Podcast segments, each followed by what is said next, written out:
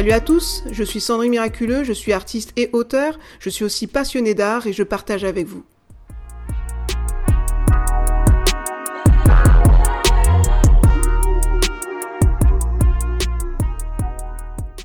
À quoi ressemble votre âme? Comment illustrer votre âme sans savoir dessiner? Dès le début de la Renaissance, le célèbre peintre italien Masaccio représenta une grande fresque à l'âme très réaliste, qu'il baptisa Adam et Ève chassés du paradis terrestre. Plus célèbre que Beyoncé et Jay-Z, nous connaissons tous, plus ou moins, l'histoire du premier couple qui ait existé dans ce monde, n'est-ce pas? Selon le livre de la Genèse, Adam et Ève furent les premiers êtres humains que Dieu créa. Tous deux furent placés dans le Jardin d'Éden et eurent la responsabilité de le cultiver et de le garder, avec la permission de manger de tous les fruits du jardin, sauf de l'arbre de la connaissance du bien et du mal. Malheureusement, ce paradis terrestre fut perdu prématurément, à cause de la désobéissance d'Ève d'abord et d'Adam ensuite. Depuis lors, l'homme à l'âme déchue tente désespérément de retrouver ce bout de paradis. Mais voyons ensemble comment il peut le retrouver à travers l'art. Âme recherche son jardin désespérément.com. À défaut d'avoir perdu un bout de son âme, chacun d'entre nous tente de recréer ce bout de paradis par des instants de bonheur fugaces tels que les festivités, les voyages, les cures thermales ou les fausses expériences inédites. Néanmoins, bien que tous ces instants leur procurent du bonheur, ils sont éphémères. Ainsi, ce bout de paradis semble inatteignable. Alors comment faire pour le récupérer? Cultiver son jardin pour retrouver son âme. C'est ainsi qu'après avoir traversé une succession de crises, l'être humain est toujours en quête d'un espace ou d'un endroit dans lequel il pourra éventuellement se réfugier et s'épanouir.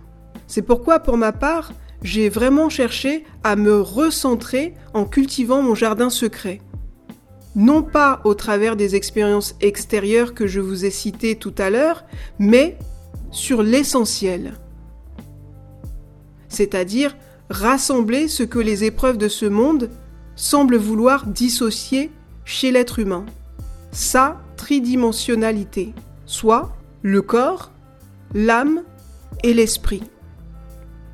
En revanche, je ne vais pas revenir sur la composition tridimensionnelle de l'homme ici, car j'avais déjà traité ce sujet sur la série Autoportrait, que je vous invite à consulter euh, sur ma chaîne YouTube et euh, sur euh, ma chaîne de podcast ou sur mon blog.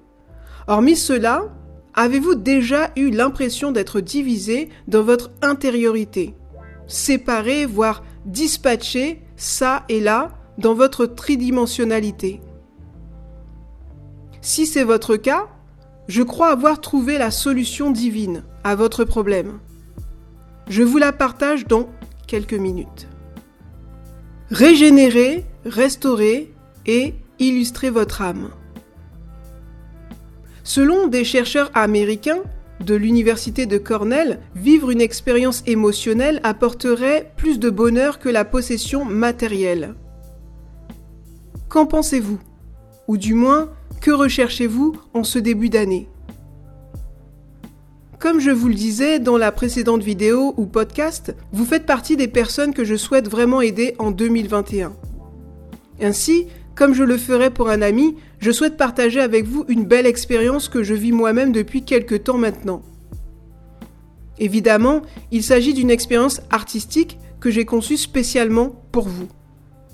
Attention, je ne vous propose pas un produit, un service ou une simple formation artistique. Non. Plus que le portrait de votre âme, je vous propose de vivre une expérience unique. Car après tout, il s'agit de vous, et uniquement de vous. Vous êtes l'œuvre du Créateur. En effet, certains d'entre vous le savent probablement déjà, mais Pour les autres, je tiens à le rappeler. Savez-vous que Dieu a choisi de créer l'être humain? C'était un acte intentionnel de sa part. De la même manière que l'existence de l'homme n'est pas un simple hasard, vous n'êtes pas né non plus par hasard. D'ailleurs, Dieu dit en Jérémie 1, 4 à 10, Avant de te façonner dans le sein de ta mère, je te connaissais. Avant que tu viennes au jour, je t'ai consacré. Je fais de toi un prophète pour les nations. Et si vous avez toujours un doute à ce sujet, dès la Genèse, il dit Faisons les êtres humains qu'ils soient comme une image de nous, une image vraiment ressemblante. Dieu créa les êtres humains comme une image de lui-même. Il les créa hommes et femmes. La Bible dit également que l'Éternel Dieu façonna l'homme avec la poussière de la terre, donc l'argile. Il insuffla un souffle de vie dans ses narines, et l'homme devint un être vivant. Allez, un dernier verset pour les plus sceptiques. En 3 Jean 1, 2, Dieu dit Bien-aimé, je souhaite que tu prospères à tous égards et sois en bonne santé comme prospère l'état de ton âme. En somme, en tant qu'individu, vous êtes unique. Oui, le Créateur a fait de chacun d'entre vous une personne unique.